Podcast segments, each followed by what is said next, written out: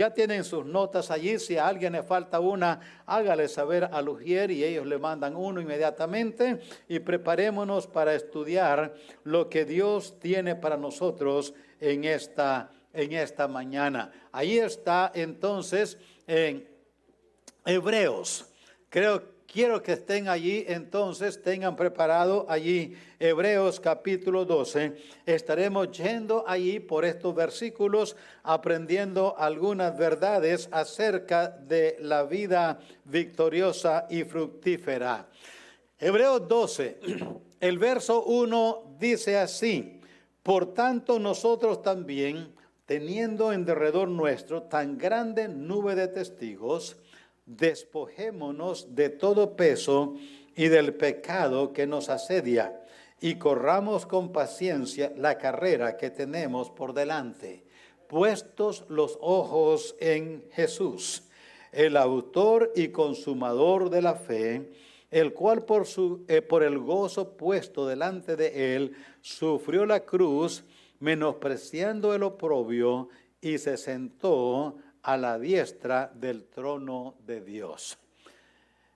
Aquí el escritor obviamente nos está hablando de la obra de Cristo en la cruz, del efecto de esa obra. La vida nueva en Cristo empieza cuando el Espíritu Santo poderosamente interviene en nosotros y nos hace nuevas criaturas. Ese es 2 Corintios 5, 17. Nos hace nuevas criaturas. Ahí empieza la carrera o la vida victoriosa, la vida nueva, la vida fructífera. Somos transformados en nuevas criaturas cuando de corazón nos entregamos a Jesucristo en arrepentimiento y en fe. Otra cosa que sucede también en esa vida es que el Espíritu Santo hace en nosotros realidad la vida abundante. Eso está en Juan 10, 10. El Señor dijo allí que he venido para que tengan vida, y vida en abundancia. Está hablando de la nueva vida en Cristo, por supuesto, nueva criatura es. Pero ahora es cómo esa vida abundante, ¿qué es la vida abundante? ¿Cómo llega a ser en nosotros real esa vida? Ya dije, la nueva vida en Cristo, nueva criatura somos cuando nos entregamos a Jesucristo. Pero ahora es más que nueva criatura. Ahora viene vida abundante. Eso quiere decir vida fructífera. ¿En qué consiste eso? Consiste, hermanos, en que los redimidos, cada redimido en el planeta Tierra, tiene en él, en nosotros, quien nos proteja del ladrón que viene para hurtar nuestra paz. Dice ahí mismo en Juan 10 que el ladrón no viene sino para hurtar, matar y destruir. ¿Quién es el ladrón? Es el diablo. Ahora, la vida abundante que Cristo habló allí se convierte abundante porque ahora tenemos quien nos proteja de ese ladrón que nos quiere hurtar la paz. Ahora tenemos quien nos proteja de ese ladrón que quiere matar el gozo. Y ahora tenemos quien nos proteja de ese ladrón que quiere destruir y obstruir nuestra relación con el buen pastor, nuestro buen pastor. La vida abundante consiste entonces en esa vida victoriosa porque ahora el diablo no puede hurtarnos la paz, a menos que nosotros le permitamos. El diablo no puede matar nuestro gozo, a menos que nosotros se lo permitamos. El diablo no puede, de ninguna manera, obstruir nuestra relación con el buen pastor, a menos que nosotros se lo permitamos. Así es que no tiene cómo convertir la vida vieja que vivíamos no puede llevarnos allí a menos que nosotros se lo permitamos. Ahora, esa es la nueva vida en Cristo, una vida entonces abundante, y debido a eso también es una vida fructífera. Dios quiere que sea una vida fructífera. Por eso Juan 15 nos habla casualmente de eso, en el verso 4 y 5, donde él dice: permaneced en mí y yo en vosotros, como el pámpano no puede llevar frutos por sí mismo si no permanece en la vid, tampoco vosotros. La única manera de llevar frutos es que permanezcamos en Cristo. ¿Y cómo permanecemos en Él? A través de la obediencia. A través de la obediencia. Entonces, no es que nos mantenemos salvos a través de la obediencia. No, no nos mantenemos salvos a través de la obediencia. Eso no es así. Somos salvos por gracia. Y siempre será por gracia. Pero ahora, para poder llevar frutos, hay que permanecer en Cristo, hay que permanecer en la obediencia continua, en esa obediencia de seguirlo a Él. Y ahora de eso quiero hablarles esta mañana, de esa vida abundante, de esa vida fructífera, de esa vida victoriosa. En Hebreos 12, el escritor de Hebreos, que yo creo que fue el apóstol Pablo, nos da algunos distintivos especiales de esta nueva vida en Cristo. Y noten varias características de esta vida abundante, de esta vida victoriosa, de esta vida fructífera. Lo primero que nos enseña, dice allí, es que dice que es una vida activa. Corramos. Una vida activa. Corramos. Note lo que dice allí, ¿verdad? En el verso 1, corramos. Así es que somos allí, ¿qué más hay sino que actividad? Somos llamados a avanzar. Cristianos, somos llamados a avanzar.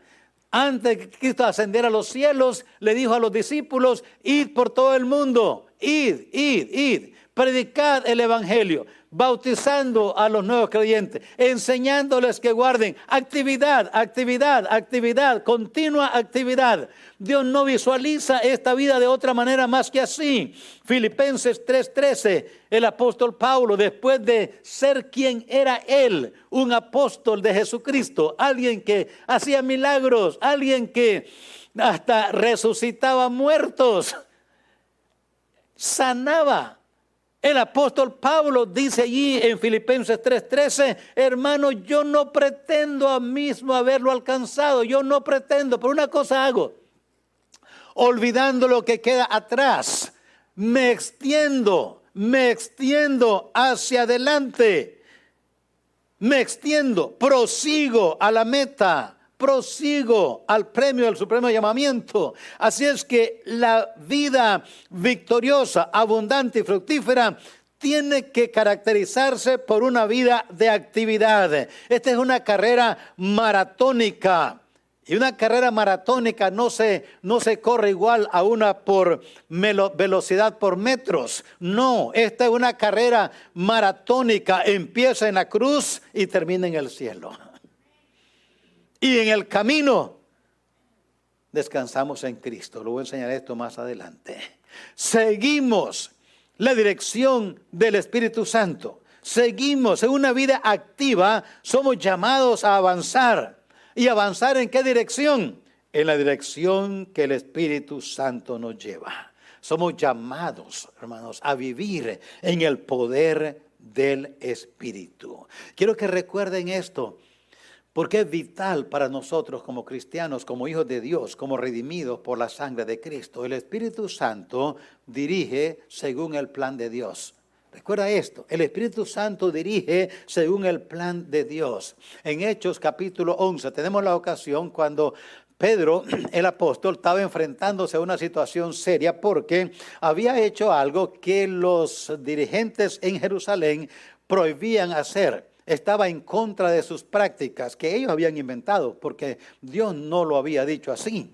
Pero ellos se habían convertido así en una manera de fariseísmo, y Pedro, una vida cristiana farisaica, Pedro había ido a hablar con un gentil que se llamaba Cornelio. Y ahora lo llamaron de la iglesia en Jerusalén y le dijeron, necesitas venir a dar razón por qué te metiste a la casa de un gentil, cuando eso no está aprobado. ¿Por quién? Por ellos. ¡Qué bárbaros! Y Pedro llega allá y le dice a ellos, el Espíritu me dijo que fuese. El Espíritu me dijo que fuese con ellos sin dudar. Eso es todo. Y luego añade, estos hermanos también fueron conmigo. Pero si fueron o no fueron es secundario. Yo fui porque el Espíritu Santo me dice que fuésemos. El Espíritu Santo dirige según el plan de Dios. Sí, los hermanos en Jerusalén estaban allí encerrados en su plan. Se lo había olvidado, por eso es que no testificaban a nadie que no fuese judío, a los gentiles no. El plan de Dios era que todos oyesen el evangelio, judíos y gentiles. Y entonces le dice al Espíritu Santo, le da una visión a Pedro, ustedes recuerdan el lienzo que bajaba y otra vez subía y come y mata a Pedro, come, Señor, yo no puedo comer esas cosas, son inmundas. Y el Espíritu le da el mensaje y le dice, ve a Cornelio, ve a ese hombre. Y hermanos, mi punto aquí es que el Espíritu guía según el plan de Dios. El plan de Dios era que todos conociesen el evangelio. Y importante para nosotros en esta carrera victoriosa, fructífera, en esta carrera es importante para nosotros, llevemos esto en mente, seguimos la dirección del Espíritu Santo, somos llamados a vivir en el poder del Espíritu. El Espíritu Santo dirige según el plan de Dios, pero también el Espíritu Santo dirige según el propósito de Dios, según el propósito. Allí en Hechos 16 hay algo que si uno lo ve así rapidito se queda como ¿qué? ¿Por qué? Y te quedas cuestionando a Dios si no tienes cuidado,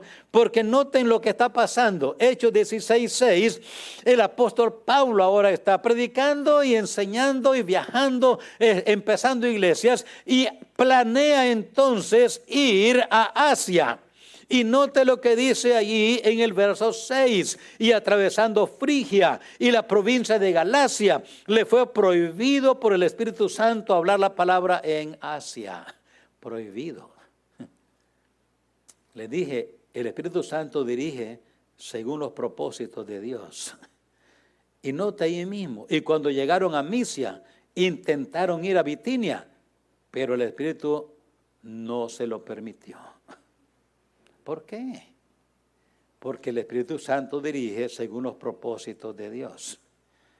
En ese mismo capítulo, el siguiente versículo dice que se le apareció a Pablo una visión, un joven macedonio, le invitaba y le decía, pasa a Macedonia y ayúdanos. E inmediatamente dice, dimos por hecho que esta era la voz de Dios y pasamos a Macedonia. El propósito de Dios es que Pablo fuese a Macedonia, allí iba a convertirse una mujer negociante que vendía púrpura, se llamaba Lidia, y de allí pasó el evangelio a Europa y de Europa vino a Estados Unidos y así el evangelio se extendió.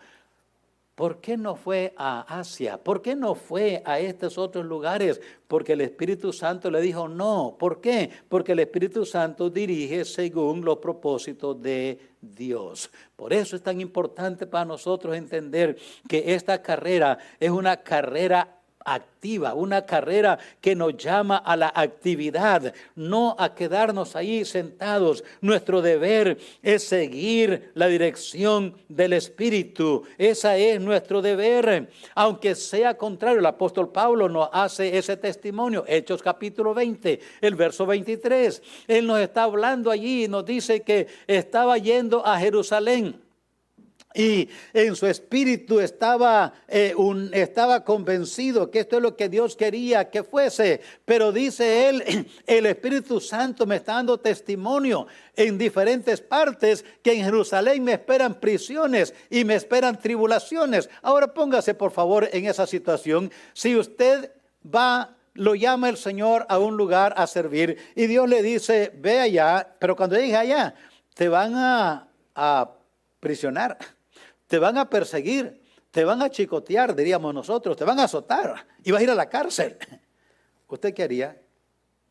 Yo sé que yo haría. Yo diría, Señor, ¿por qué no cambias plan mejor para mí? Yo no quiero ir allá. Ya me dijiste lo que me va a pasar. Nosotros tomamos, ya me previno, mejor no voy.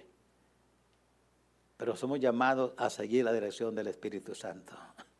Y aunque Pablo sabía lo que le venía, todavía fue a Jerusalén, como todos sabemos por las Sagradas Escrituras. Es una vida activa, pero también es una vida diligente. Note lo que dice allí, la carrera que tenemos por delante. Corramos con paciencia la carrera que tenemos por delante. La palabra de Dios y el ejemplo de Cristo nos da la guía. Corramos diligentemente. Nosotros vemos las competencias de las carreras en la escuela, en la universidad, en las olimpiadas, están los profesionales, y pensamos, pues esa carrera yo me la he hecho también.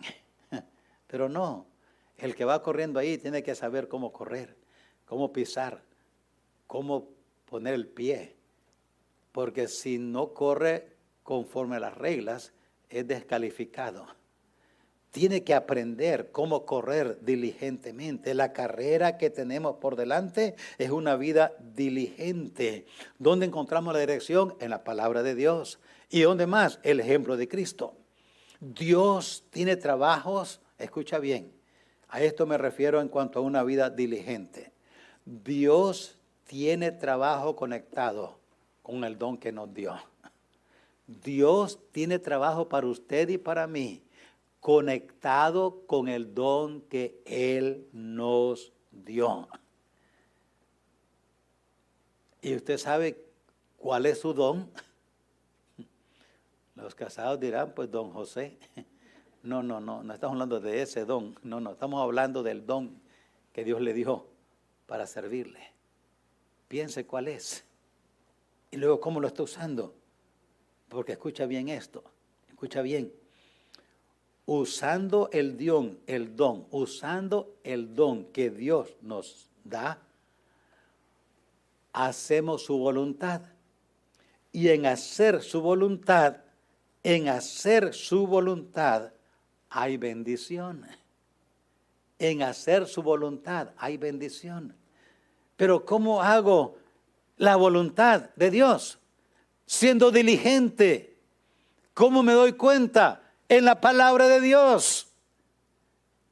Por eso, leyéndola, meditando, memorizando, meditando en la palabra, Él nos da dirección en la palabra, claramente nos da dirección. Y luego veo a Cristo. Por eso me pregunto, ¿qué haría Cristo en mi lugar?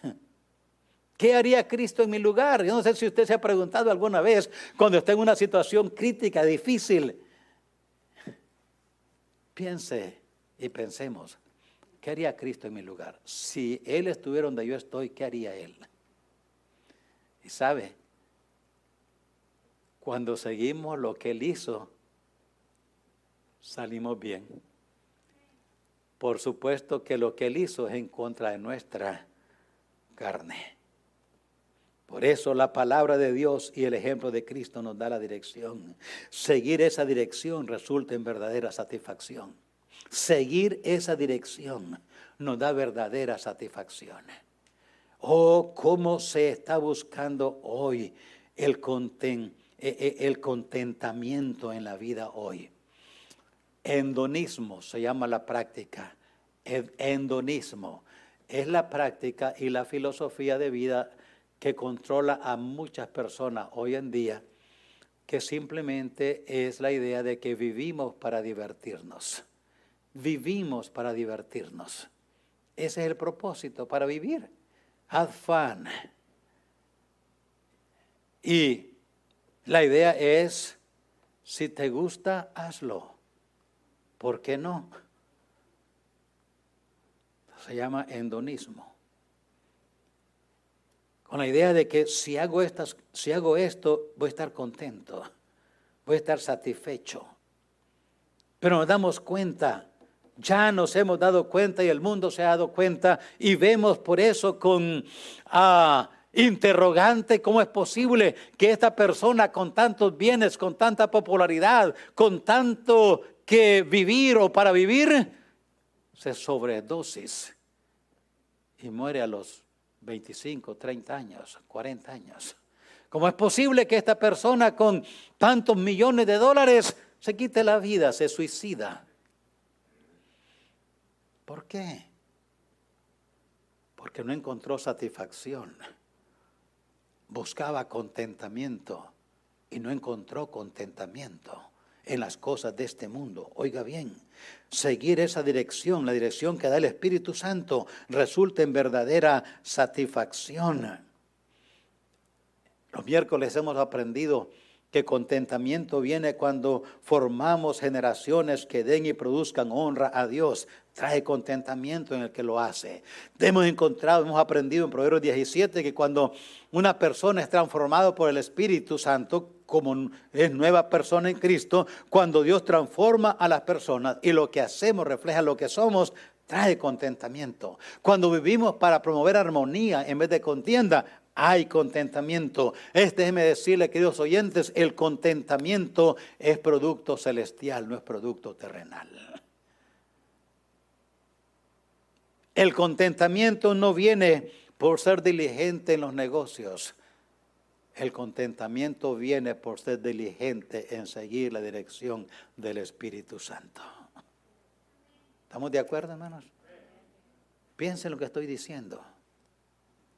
Hay tantas y tantas personas, aún cristianos, que se han dejado engañar. No nos dejemos confundir. El contentamiento viene exactamente así. El que hace la voluntad de Dios permanece para siempre. El que hace la voluntad de Dios. El apóstol Pablo está ya para morir. Él sabe que ya no va a seguir predicando el evangelio. Y él escribe en 2 Timoteo 4:6. Le dice a Timoteo: yo ya estoy para ser sacrificado. El tiempo de mi partida está cercano. Y luego le dice esa condición que como deseamos yo no sé de usted, a mí me gustaría morir así. Le dice él: he peleado la buena batalla, he acabado la carrera, he guardado la fe. Y no tengo nada más que hacer. Mi tiempo ha llegado. Voy a partir a la presencia de Dios. Pero estoy contento. He vivido contento. Sí, me han azotado, me han encarcelado, me han dado palizas que a veces pensaban que estaba muerto. Pero sabes, Timoteo, yo muero contento. He peleado la buena batalla. He acabado la carrera, he guardado la fe. ¿De qué morimos? No importa. Sea de virus, sea de cáncer, sea porque la edad nos alcanzó, sea por lo que sea, eso no importa de qué y cómo morimos. Es en qué condición nuestra alma está. ¿Hay contentamiento? Qué hermoso es acompañar a un fiel hijo de Dios en su lecho de muerte. He estado allí con algunos de ellos, incluyendo mis padres. Pero qué duro es estar a un lado de muerte, de un lecho de muerte de una persona que no conoce a Cristo. Qué triste.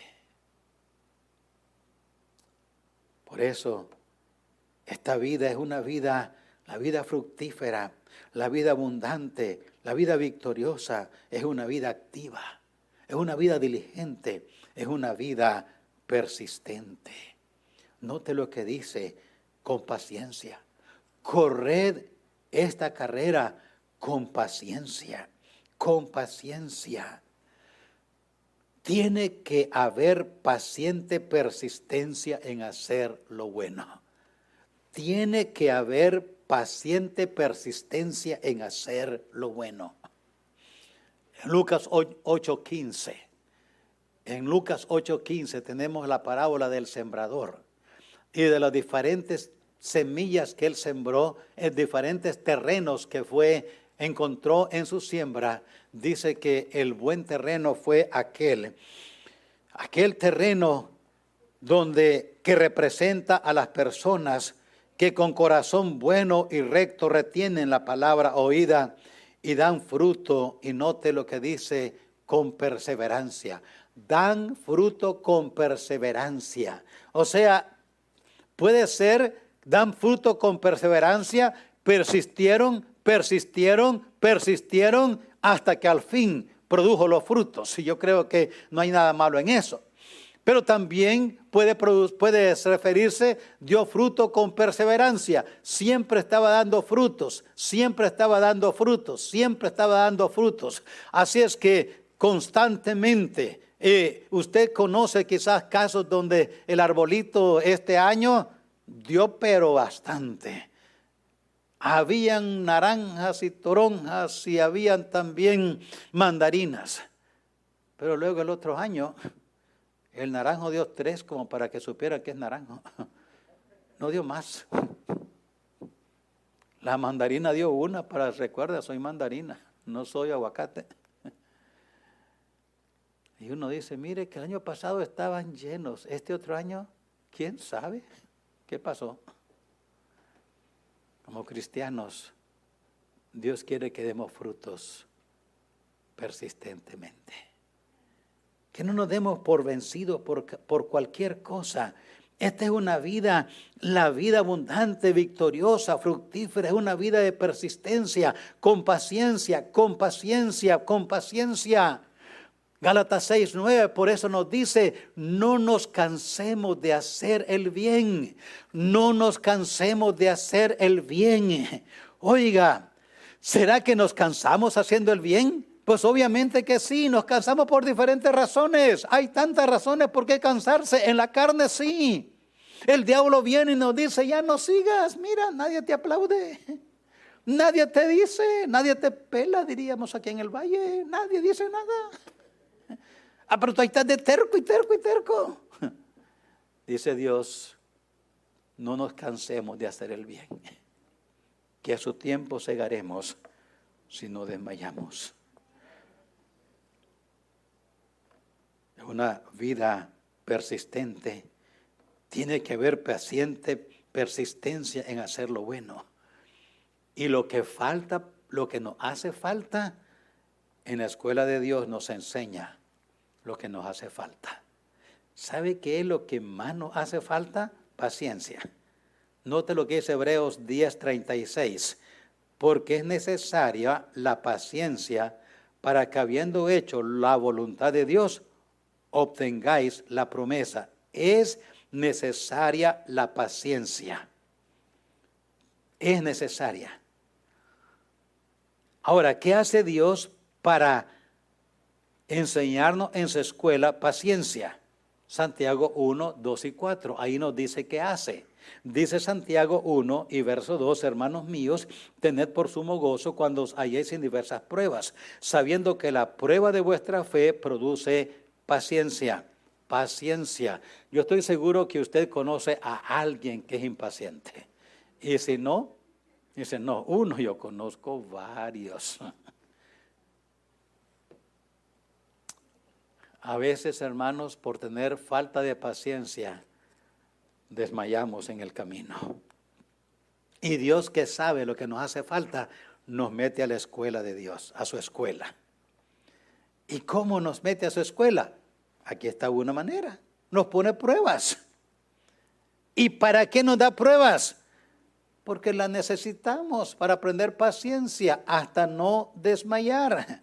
Porque si no tenemos paciencia, vamos a desmayarnos. Romanos capítulo 5, verso 3. Romanos 5:3. Y no solo esto, sino que también nos gloriamos en las tribulaciones, sabiendo que la tribulación produce paciencia, y la paciencia prueba, y la prueba esperanza. Así es que Dios dice, te hace falta paciencia, aquí te va una prueba. Ahora, el diablo nos tienta para que mostremos lo peor que somos. Dios nos prueba para que mostremos lo mejor que tenemos. En las pruebas, Dios nos está formando para que aprendamos aquellas cosas que no sabemos, pero que necesitamos para poder correr esta carrera, para poder vivir esta vida abundante, victoriosa, fructífera. Dios sabe lo que nos hace falta y entonces nos da eso que necesitamos para seguir persistente. Pero también la vida abundante es una vida activa, diligente, persistente, pero también es una vida de confianza. Puesto los ojos en Jesús, una vida de confianza. ¿Por qué digo confianza? Puestos los ojos en Jesús. ¿Por qué? ¿Recuerdan lo que le pasó a Pedro cuando iba caminando bien tranquilo sobre las aguas? Iba bien, iba dando pasos bien, firmes en el agua. Y de repente dice que miró las olas. Y tan pronto miró las olas, empezó a hundirse. Iba bien mientras tenía su vista puesta en Cristo. Pero tan pronto quitó su vista de allí, la puso en las olas. Miró el peligro y confió en él y falló. Una vida de confianza, puestos los ojos en Jesús. Él cumplirá en nosotros su obra que ya empezó. Él cumplirá en nosotros su obra que ya empezó. Filipenses 1:6, estando persuadido en esto, que el que empezó en vosotros la buena obra, la perfeccionará hasta el día de Cristo. Escucha bien, tome en cuenta esto. Dios tiene propósitos que quiere alcanzar en nosotros personalmente y a través de nosotros. Dios tiene propósitos para alcanzar en nosotros. Salmo 138, 8. Jehová cumplirá su propósito en mí. Él tiene propósitos para nosotros, que Él quiere cumplir en nosotros y también a través de nosotros. Pero como no podemos hacer lo que Dios quiere sin ser lo que Dios quiere, primero Él nos forma para que seamos lo que Él quiere y luego nos manda para que hagamos lo que Él quiere. No volteemos el orden de Dios. A veces queremos hacer lo que Dios quiere sin ser lo que Dios quiere y eso no sucede, es imposible. Dios primero nos pone allí donde Él puede formarnos y luego entonces nos lleva adelante. Esta carrera es una carrera maratónica, les dije ya. No pongamos nuestra vista en el hombre. El hombre nos va a defraudar. Pongamos nuestra vista en Dios. Y por eso es necesario confiar en Dios. Es necesario confiar en Dios. ¿Por qué? Porque Él es más sabio que nosotros. Él entiende más que nosotros. Él es perfecto. Él es capaz. Sus planes son grandes. Sus planes son efectivos, alcanzan más personas que los nuestros, aunque sean buenos. Por eso dice el escritor de Hebreos, no perdáis pues vuestra confianza, Hebreos 10:35, no perdáis vuestra confianza que tiene grande galardón, tiene grande galardón. Hermano, yo no sé por dónde vas en esta carrera, pero no dejes de confiar en Dios. Sigue agarrado de Dios, no te sueltes de Dios. Y ese pastor, es que yo no entiendo por dónde me lleva Dios. No importa, Él sí sabe por dónde te lleva. Sigue agarrado de Él. No renuncies a la carrera. Mientras más tormenta hay, más agárrate de Él. Recuerda que hacíamos con mamá, principalmente, a lo menos en mi caso. Cuando nos iba a dar con un cinto que tenía ella, que usaba. Mientras más me agarraba de las naguas de ellas, menos me dolía. y porque le costaba pegarme aquí cerca. Así es que yo me metía lo más cerquita que podía bajo de ella y agarrarme de ella. Dice, no, no me pegue. Y yo, ¿sabes?, se me ponía larguito, agarraba vuelo. Y me di cuenta, entonces así es, entonces ya no me ponías de la hit. No, que no te muevas, sí, me vamos a ver más cerca de usted. Porque allí no agarra vuelo. Hermanos, mientras más dure la tormenta, más agarrémonos de Dios. Mientras más difícil se pone la situación, no desmayemos, sigamos corriendo, porque esto es lo que Dios quiere. No perdáis pues vuestra confianza, que tiene grande galardón. La vida abundante, victoriosa, fructífera, es una vida activa. Es una vida diligente, es una vida persistente, es una vida que da confianza, es una vida disciplinada. Despojémonos, dice, note la porción, despojémonos del peso del pecado, despojémonos de todo peso y del pecado que nos asedia. Una vida disciplinada, la falta de disciplina nos elimina.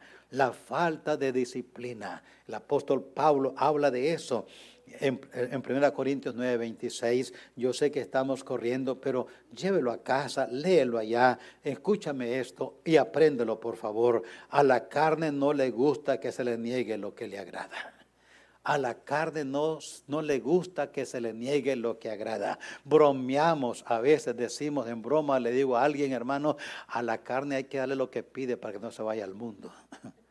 Esa es una contradicción, por supuesto, y no lo haga ni lo agarre como justificación de nada. No. Es una contradicción. A la carne no le gusta que le neguemos lo que a la carne le gusta. Y todo lo que a la carne le gusta, desagrada a Dios. Y todo lo que agrada a Dios, desagrada a la carne. Por eso, todos nuestros planes y pensamientos en la carne, a Dios no les sirven. Todos nuestros planes y pensamientos en la carne, a Dios no les sirven. Romanos 8, 7. Dice claramente, por cuanto los designios de la carne son en amistad contra Dios. Los designios de la carne son en amistad contra Dios, porque no se sujeta a la ley de Dios, ni tampoco puede, no quiere y no puede. Y los que viven según la carne no pueden agradar a Dios. Todo hijo de Dios indisciplinado es un hijo de Dios fracasado. Todo hijo de Dios indisciplinado es un hijo de Dios fracasado. La autodisciplina requiere amor y fe. Quiero que recuerden esto en ese punto que les estoy dando. La autodisciplina requiere amor y fe. Amor y fe. La autodisciplina. ¿Y cuál es esa? La que me impongo yo mismo. Es muy fácil someterme a la disciplina que me pone el supervisor. Es muy fácil someterme a la disciplina que me pone el jefe. Él me dice, vienes a las 5 y a las 5 estoy allí. No importa que cambió la hora. Pero ¿sabe cuál es la más difícil someterme? A la que yo me impongo. Porque yo le digo, me voy a levantar a las 5 y cuando suena el reloj me tengo sueño. ¿Y qué hacemos? Apagamos la alarma y nos damos vuelta. Y seguimos durmiendo. ¿Por qué? No hay patrón, el patrón soy yo. No hay supervisor, soy yo. Yo dije que me levantaba a las 5, pero como tengo sueño, ya me despertó el reloj, lo voy a apagar y me sigo durmiendo. Pero escucha bien, la autodisciplina en la carrera de Dios requiere fe y requiere amor. ¿Por qué? ¿Por qué requiere de amor y fe esa disciplina? Porque incluye negarnos a nosotros mismos. Incluye negarnos. Y dijo el Señor, si el grano de trigo no cae y muere, queda solo. Si el grano de trigo no cae y muere, queda solo. Usted y yo, para poder fructificar, tenemos que morir. ¿Morir a qué? No físicamente, morir a nuestra vida en la carne, a los deseos de la carne, a la vanagloria de este mundo. Tenemos que morir a esas cosas, porque si no morimos. ¿Y cómo muero? Muero por la fe y muero por el amor. El amor a Dios y mi fe en Dios. el amor a Dios y mi fe en Dios. Eso es lo que me va a llevar a una autonegación. Y déjeme decirle más, la única obediencia que Cristo acepta es la obediencia por amor. La única obediencia que Cristo acepta es la obediencia por amor.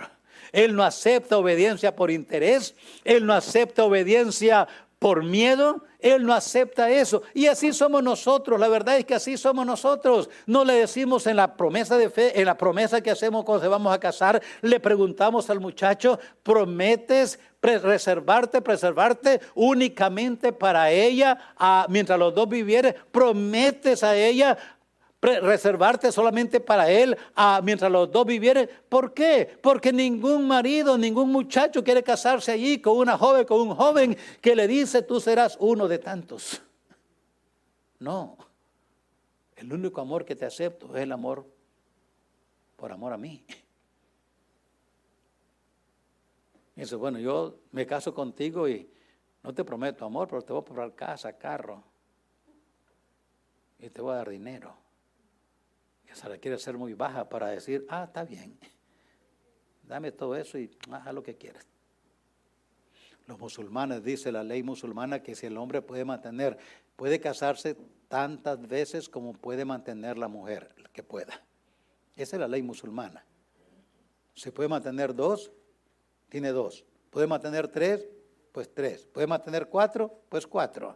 Mientras pueda mantener a la mujer con quien se casa, está legal que se case. Pero eso está en contra de la ley de Dios.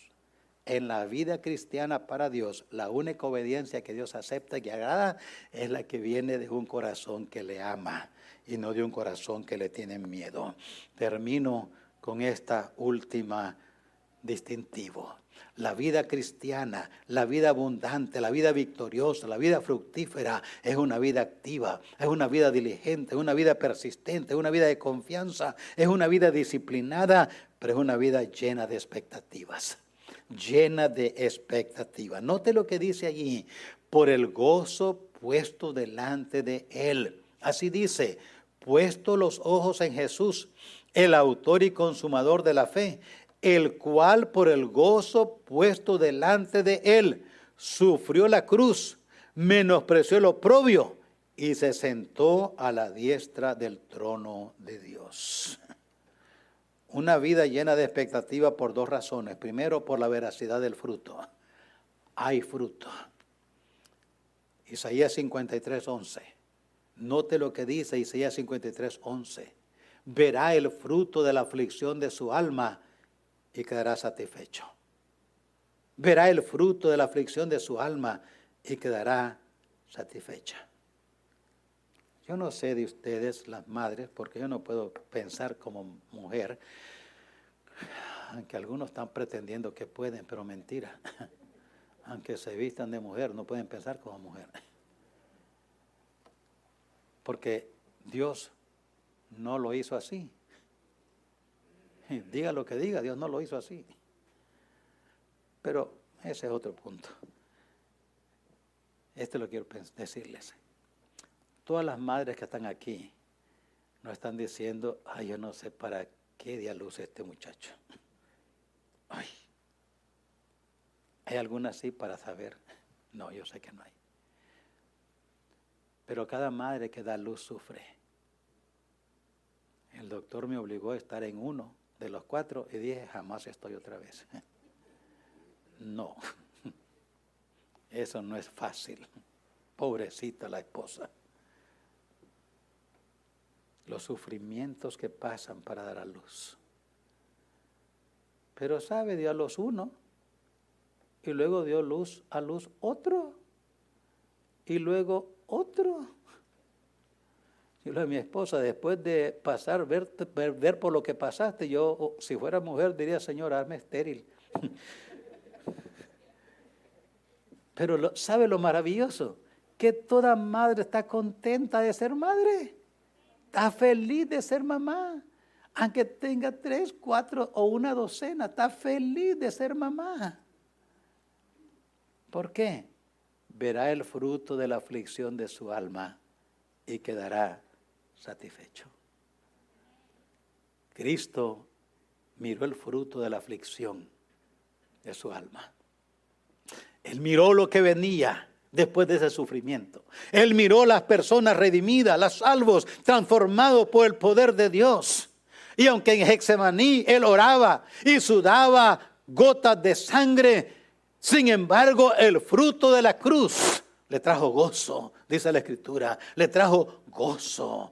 Por eso Filipenses 2, 8, 9 nos dice que estando Cristo en la condición de hombre, se humilló a sí mismo y hasta la muerte y muerte de cruz. Eso es verso 8. El verso 9 dice, por lo cual Dios también lo exaltó hasta lo sumo y le dio nombre que es sobre todo nombre. Queridos cristianos y hermanos en Cristo, aquí en vivo o virtual, entendamos, no hay gloria sin cruz.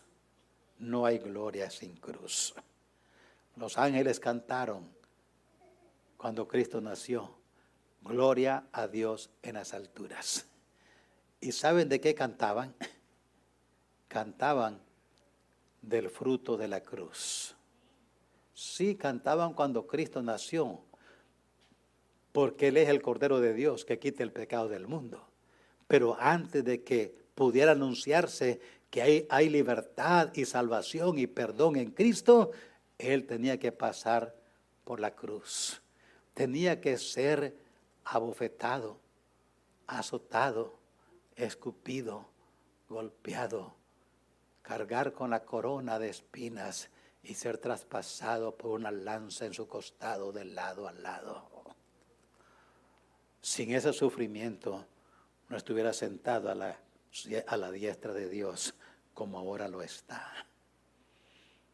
La vida cristiana, la vida fructífera, la vida abundante, la vida victoriosa es una vida llena de expectativa, porque los frutos, pero también por la recompensa, la veracidad de la recompensa. La veracidad de la recompensa. Oiga bien y memorícelo. Todo servicio fiel será recompensado. Todo servicio fiel será recompensado. ¿Cómo sé? Mire Hebreos. Note lo que dice Hebreos capítulo 6. Note lo que dice el verso 10. Porque Dios no es injusto para olvidar vuestra obra y el trabajo de amor que habéis mostrado hacia su nombre, habiendo servido a los santos y sirviéndoles aún. Dios no es injusto. Dios no es injusto para olvidarlo. Dios no es injusto y por eso estableció un día de recompensa, según a los Corintios 5:10. Un día de recompensa, porque es necesario que todos nosotros comparezcamos delante del tribunal de Cristo para que cada uno reciba, hermanos, hay un día de recompensa. Sigamos sirviendo a Dios, sigamos sufriendo por Él, sigamos viviendo para Él, sigamos siguiendo su dirección, no nos detengamos. Un día de esto la trompeta final va a sonar, un día de esto se parará nuestro corazón, ya no vamos a respirar más, ya estaremos libres de este cuerpo y ausentes del cuerpo, presentes con Cristo. Y ahora estaremos en su presencia, gozándonos.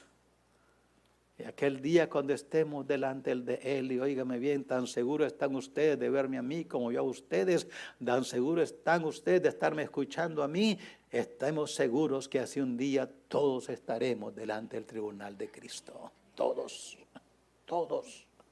Cada redimido. ¿Y para qué vamos a estar allí? Ahí nos dice la palabra, para recibir. No estamos allí para dar cuentas, estamos ahí para recibir.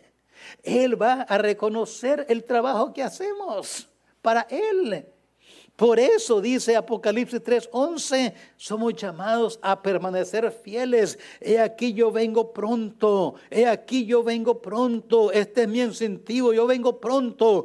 Retén lo que tienes para que ninguno tome tu corona. Hermanos, si somos redimidos, queridos oyentes, si somos redimidos por el poder de Dios y por la gracia de Dios, Ahora estamos en esa vida nueva, esa vida que debe ser abundante, victoriosa, fructífera. Esa vida se caracteriza por ser una vida activa, diligente, persistente, de confianza. Esa vida disciplinada, esa vida llena de expectativa. Yo no sé de usted, pero le he servido a Dios casi 30 años ahora, más el tiempo de mi juventud antes de casarme o antes de ser pastor. Y un día de estos voy a estar delante de mi Señor. Y Él tiene allá hay obras de oro, de plata y de piedras preciosas. Sí, también hay obras de madera, heno y hojarascas. No me va a castigar por ellas. No, no me va a castigar.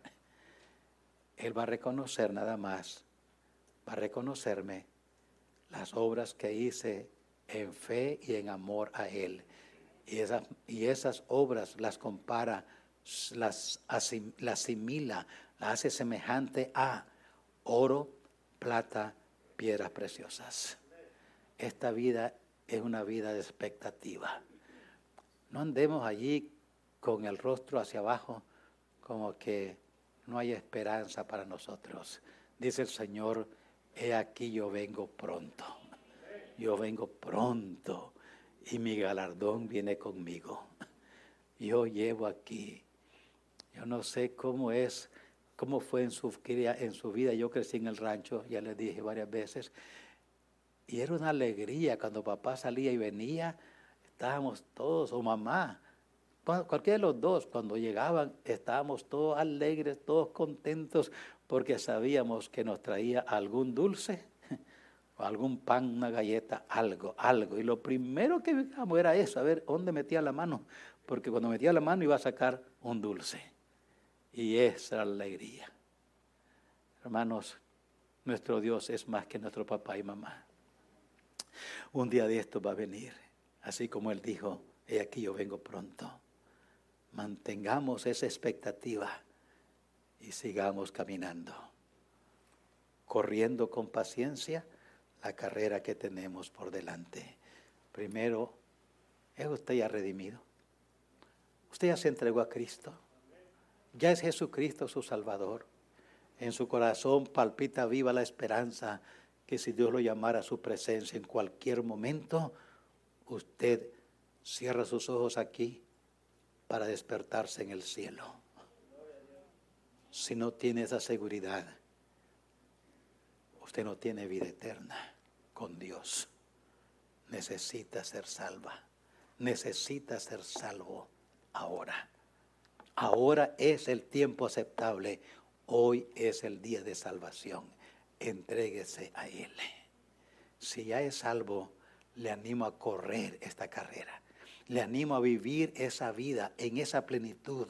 No vivirla en una vida, en una actitud de derrota, en una vida, en una actitud de sin fruto, infructífera. No, vivámosla en el poder del Espíritu Santo. Y Dios nos ayude. Oremos, Señor, termina la enseñanza. Aplícala a cada corazón. Yo no sé cuántos de los presentes o de los oyentes ya se han entregado a ti. Yo no sé si en verdad ellos son tus hijos e hijas o no son. Solo usted lo sabe, Señor mío. Como yo no sé, solamente usted lo sabe.